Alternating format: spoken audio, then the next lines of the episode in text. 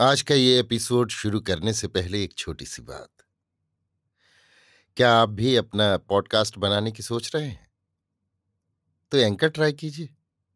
ये पॉडकास्ट बनाने का सबसे आसान तरीका है। नंबर एक, ये फ्री है। नंबर दो, इसमें कई सारे ऐसे टूल्स हैं जो आपको अपने फ़ोन और कंप्यूटर पर रिकॉर्ड और एडिट करने की फैसिलिटी देते हैं। नंबर तीन आप अपने पॉडकास्ट को डिस्ट्रीब्यूट भी कर सकते हैं, जिससे इसे स्पॉटिफाई और दूसरे प्लेटफॉर्म पर सुना जा सके। तो डाउनलोड कीजिए फ्री एंकर ऐप या विज़िट कीजिए एंकर डॉट एफ़ पर अपना पॉडकास्ट स्टार्ट करने के लिए। ये तो थी एक छोटी सी जानकारी, और अब शुरू करते हैं एपिसोड का सिलसिला। तो आज के एपिसोड में लीजिए सुनिए रविन्द्रनाथ टैगोर के लिखे उपन्यास, चोखेर बाली के हिंदी अनुवाद, आँख की किरकिरी का भाग बीस, मेरी यानी समीर गोस्वामी की आवाज़ में। इस बीच में और भी एक चिट्ठी आ पहुँची। उसमें लिखा था, तुमने मेरी चिट्ठी का जवाब नहीं दिया। अच्छा ही किया। ठीक बातें तो लिखने में नहीं आती। तुम्हारा जो जवाब है, उसे मैं मन ही मन समझे लेती हूँ। भक्त जब अपने देवता को पुकारता है तो देवता क्या मुँह की बातों से जवाब देते हैं। आशा है दुखिया का विल्व पत्र चरणों में स्थान पा चुका होगा। किंतु भक्त की पूजा ग्रहण करने में शिव का यदि तपोभंग हो तो उससे नाराज़ न होना। मेरे हृदय देव, तुम वर दो या न दो, आँख उठाकर देखो या न देखो। पूजा बिना किए तो भक्त की और कोई गति नहीं। इसी से आज ये छोटा सा पत्र लिख रही हूँ।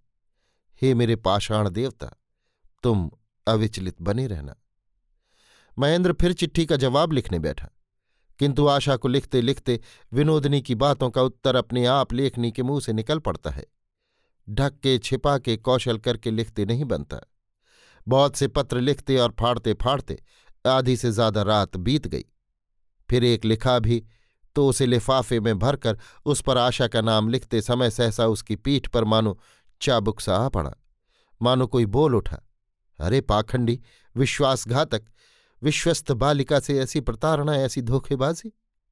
महेंद्र ने उस चिट्ठी के सैकड़ों टुकड़े कर डाले और बाकी की रात उसने टेबल पर अपने दोनों हाथ रखकर, उन पर अपना मुँह रखकर, अपने आप को मानो अपनी दृष्टि से छिपाने की कोशिश में बिता दी। फिर तीसरा पत्र आया। अब की बार लिखा है। जो बिल्कुल ही रूठना नहीं जानता, वो क्या प्यार करता है? अपने प्रेम को अगर मैं अनादर, अपमान से बचाकर न रख सकी तो उस प्रेम को मैं तुम्हें दूँगी कैसे? तुम्हारे मन को शायद मैं ठीक से समझ नहीं सकी हूँ। इसी से इतना साहस कर रही हूँ। और इसी से जबकि तुम मुझे छोड़कर चले गए, तब भी मैंने खुद आगे बढ़कर तुम्हें चिट्ठी लिखी। और जबकि तुम चुप थे, तब भी मैं अपने मन की बात कहती गई। किंतु मैंने अगर तुम्हें गलत समझा हो तो क्या वो सिर्फ़ मेरा ही दोष है? एक बार शुरू से आखिर तक सब बातें सोच तो देखो। मैंने जो कुछ समझा था, सो क्या तुम्ही ने नहीं समझाया? कुछ भी हो, गलत हो या सही, जो मैं लिख चुकी हूँ, वो मिटाया नहीं जा सकता। जो मैं दे चुकी हूँ, उसे वापस नहीं ले सकती। यही मेरा पछतावा है। छी छी, ऐसी लज्जा की बात भी नारी के भाग्य में बदी होती है। किंतु इसके मानी ये मत समझ लेना कि जो प्यार करता है वो अपने प्यार को बराबर अपदस्थ करने देगा। यदि मेरी चिट्ठियों की तुम्हें ज़रूरत ना हो तो रहने दो। अगर तुमने उत्तर नहीं दिया तो बस यही खत्म है। इसके बाद फिर महेंद्र से रहा नहीं गया। उसने सोचा, मैं आशा की चिट्ठियों से नाराज़ होकर ही घर लौट रहा हूँ। विनोदिनी ने समझा होगा कि मैं उसे भूलने के लिए ही घर छोड़कर भागा हूँ। विनोदनी की इस स्पर्धा को हाथों हाथ अप्रमाणित करने के लिए ही महेंद्र को उसी वक्त घर लौटने का संकल्प करना पड़ा। इसी समय बिहारी आ गया। बिहारी को देखते ही महेंद्र का भीतर का पुलक सहसा मानो दूना हो उठा। इसके पहले तरह तरह के संदेहों से भीतर ही भीतर बिहारी के प्रति उसकी ईर्ष्या बढ़ रही थी और दोनों की मित्रता क्लिष्ट होने लगी थी। पत्र पढ़ने के बाद आज उसने अपना संपूर्ण ईर्षाभाव छोड़कर अतिरिक्त आवेग के साथ बिहारी को ग्रहण किया।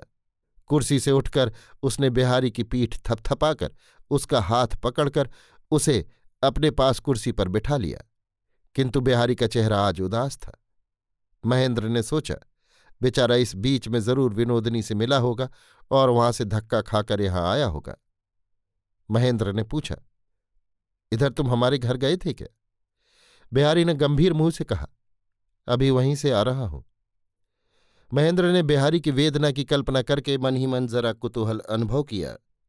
उसने अपने मन में कहा, अभागा बिहारी, स्त्रियों के प्रेम से बिल्कुल ही वंचित रहा बेचारा। और फिर उसने अपनी छाती के पास की जेब पर हाथ रखकर जरा मसक कर देखा। भीतर से तीनों चिट्ठियाँ खड़खड़ा उठी। महेंद्र ने पूछा, कैसा देखा सबको? बिहारी ने उसकी बात का कोई जवाब न देकर पूछा, घर छोड़कर तुम यहाँ कैसे? महेंद्र ने कहा, आजकल जो प्रायः नाइट ड्यूटी पड़ती है, इसलिए घर से आने जाने में बड़ी परेशानी होती थी। बिहारी ने कहा, इसके पहले भी तो नाइट ड्यूटी पड़ा करती थी, तब तो तुम्हें घर छोड़ते नहीं देखा? महेंद्र हंस दिया, बोला, मन में किसी तरह का संदेह हो रहा है क्या? बिहारी ने कहा, नहीं, हँसी की बात नहीं, चलो, अब घर चलो। महेंद्र घर लौटने के लिए तैयार था, किंतु बिहारी का अनुरोध सुनकर मुकरने लगा। मानो घर जाने का उसे कोई आग्रह ही न हो। बोला, ये कैसे हो सकता है बिहारी? फिर तो मेरा ये साल ही नष्ट हो जाएगा। बिहारी ने कहा, देखो भाई साहब, तुम्हें मैं बचपन से देखता आया हूँ। मुझे तुम गलत समझाने की कोशिश न करो। ये तुम अन्याय कर रहे हो। महेंद्र ने कहा, किस पर अन्याय कर रहा हूँ जज साहब? बिहारी नाराज़ होकर बोल उठा, तुम हमेशा से अपने हृदय की बड़ाई करते आए हो। तुम्हारा वो हृदय अब कहाँ चला गया भाई साहब? महेंद्र ने कहा, फ़िलहाल कॉलेज के अस्पताल में।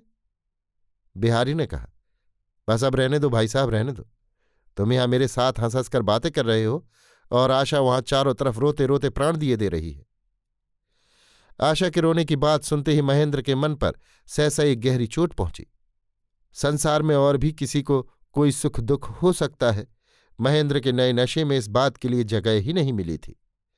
आज सहसा उसका हृदय मन चौंक पड़ा। बोला, आशा रो क्यों रही है? बिहारी ने झुंझला कर कहा, ये बात तुम्हें नहीं मालूम। मुझे मालूम है। महेंद्र ने कहा, तुम्हारे भाई साहब सर्वज्ञ नहीं। इसके लिए गुस्सा होना हो तो उनके सृष्टिकर्ता पर होना चाहिए। बिहारी के इस प्रबल आवेग को देखकर महेंद्र को आश्चर्य हुआ। महेंद्र जानता था कि बिहारी के हृदय नाम की कोई बला नहीं तो फिर उसे ये बीमारी कब से हो गई? जिस दिन कुमारी आशा को देखने गया था, उसी दिन से क्या? बेचारा बिहारी। महेंद्र ने मन ही मन बिहारी से बेचारा ज़रूर कहा, किंतु उसे दुख का अनुभव नहीं हुआ, बल्कि कुछ मज़ा ही आया।